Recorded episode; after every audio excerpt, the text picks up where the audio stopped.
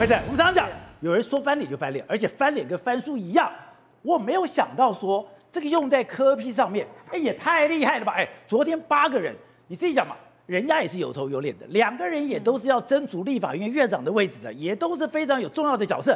来你这里，哎，来你这里也都来了，也跟你谈了，也都跟你避世了。照理讲，哎，你应该给一些善意嘛，没有。今天马上说，哎，我们还没有决定要给谁，不知道。那更妙是之前你把人家骗来什么？我不是团进团出，八票哦，来一次八票哦，没有，今天不是这样哦。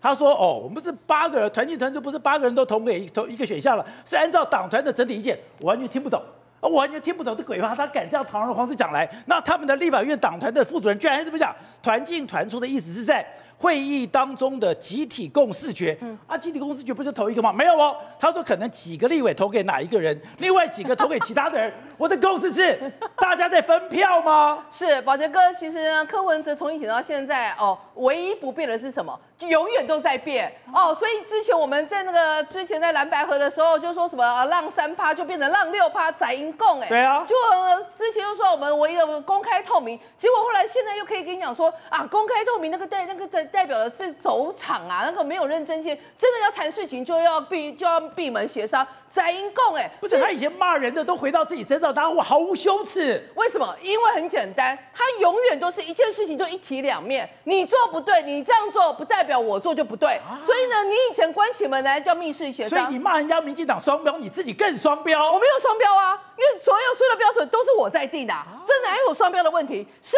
我设了这个局，标准是我在定的。你如果做，哎，不对啊，因为你本来就 all day， 你当然不行啊，你这个本身就是黑底出来的，你关起门来，你老柯一定是跟他密室协商吗？我不一样啊，我公开透明啊，我下来，我柯 P 耶，我智商一五七耶，我怎么可能关起门来会跟你在搞密室协商？所以我关起门。 们来是为了大家真诚的进行一个相关的意见沟通。我宰狼共哎，宰狼共哎哎，因为他没有被你们这一个世俗的规范所影响，所以你刚刚讲到一个重点，什么样的重点呢？我本来去之前哦，我们不是有讲好四点声明吗？ 就是四点声明啊，那个来的来来谈完之后，哦，爱的抱抱一出来之后，结果哎，马上就说嘛，哎，不对啊，要五点声明，为什么要第五点声明？马上改成单一招委、呃、委制，结果后来弄出这个单一招委制之后，谁买单了？游锡堃买单了，为什么？因为游锡堃你发现，哎，他好像蓝白快要合咯，我这个院长的位置可不可以把加码？ 他这个柯文哲要的就是什么？要的就是你加码。后来发现你现在加码之后，他满意了吗？没有啊，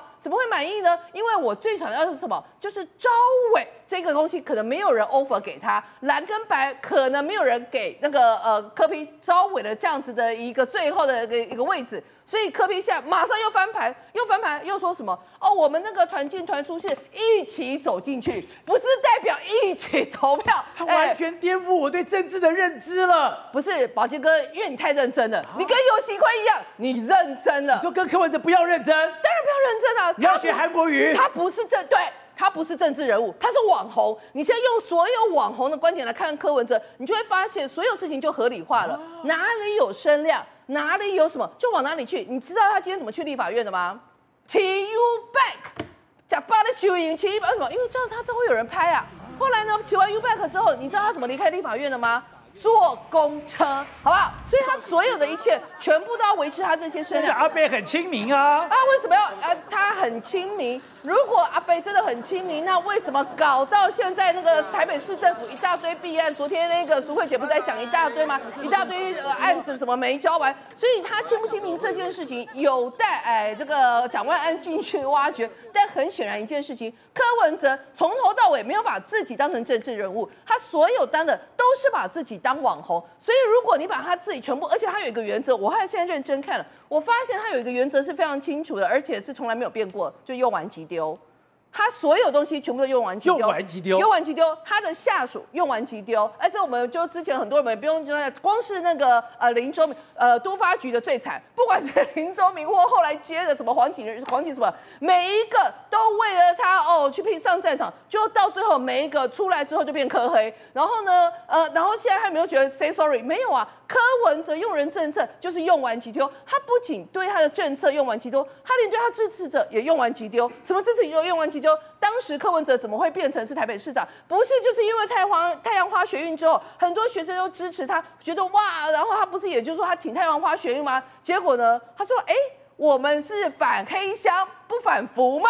那是不是也等同背叛那一些当年支持他那个那一些学者呃的学生？所以你就发现，他不只对他的下属用完即丢，他对他的支持者也用完即丢，他现在又要对谁用完即丢？他现在要对他所有这个八个呃所有的立法委未来立法委员，你不要说未来立法委员，现在我想请问一下，现在这这八位一天到晚在那边见客的这八位，有哪一个人是现任立法委员？没有。那你怎么把你们现在立法院当党团在用？现任立法委员，你有看到任何一个吗？对啊，陈婉慧呢？他们到现在还在领国家的钱哦，结果你有看到任何一个人吗？所以你说这已经是鸠占鹊巢了。现在照理讲，这个党团应该是刚刚讲的张其禄啦、陈婉慧啦，现在应该讲赖香伶啦。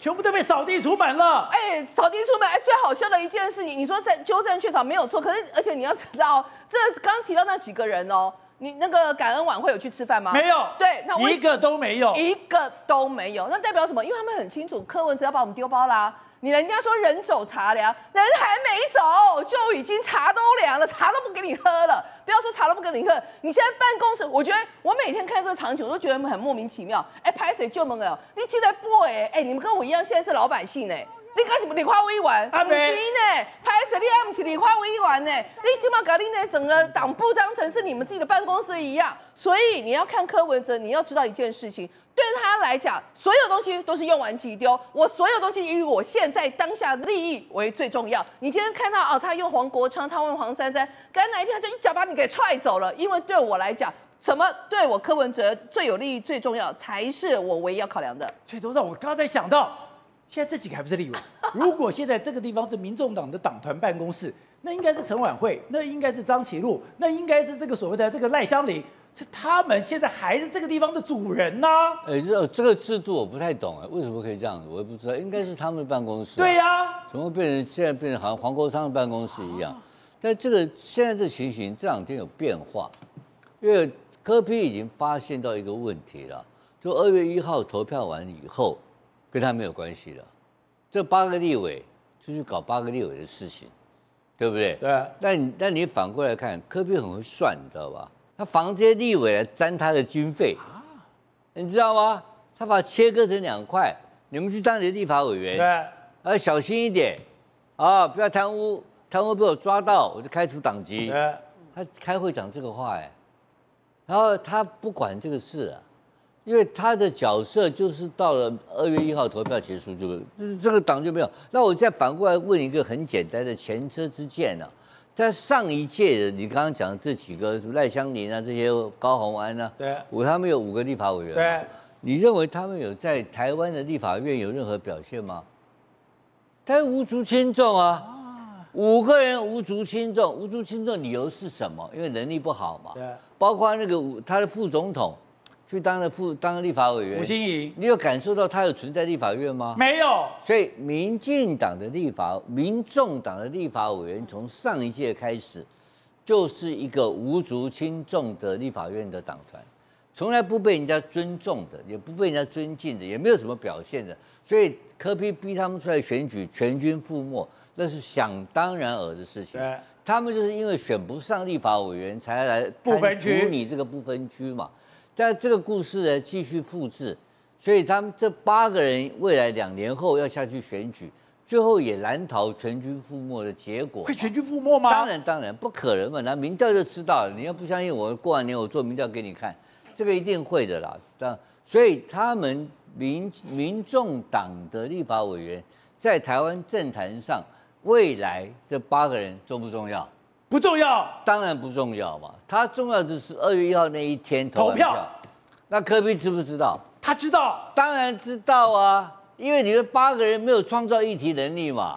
哦、如果有的话，唯一的可能是黄国昌，但黄国昌那个议题创造能力我看很烂嘛，对不对？民进党一个个比他厉害啦，对不对？然后国民党现在年轻人优秀一大堆啊，抢版面一大堆了，被韩国瑜爆了，对，被爆爆衰了嘛，对不对？一爆爆衰掉了，那个起不来了。然后你要知道，第一百一十三个立法委员能够上电视的，很困难，很困难，绝对轮不到你黄珊珊这种没有内容的，就叫什么口尖、嘴尖、皮厚、腹中空，嘴尖、皮厚、腹中空，三中竹笋，这三中竹笋，滴顺了，滴顺了哈。所以这一批没有用的，就那个笋子还没长成，竹子已经冒出地面了，所以那个嘴巴是尖的，然后那个皮还很厚，那个但但是中间还是空的，就空心大脑瓜没有内容，是他们的特性。那柯 P 了不了解？当然了解啊，在立法院怎么争斗？所以你要知道现在的柯 P 的心态，他很清楚知道他的定位，他的政治影响力到二月一号结束，二月一号以后，他跟着紧跟着而来的。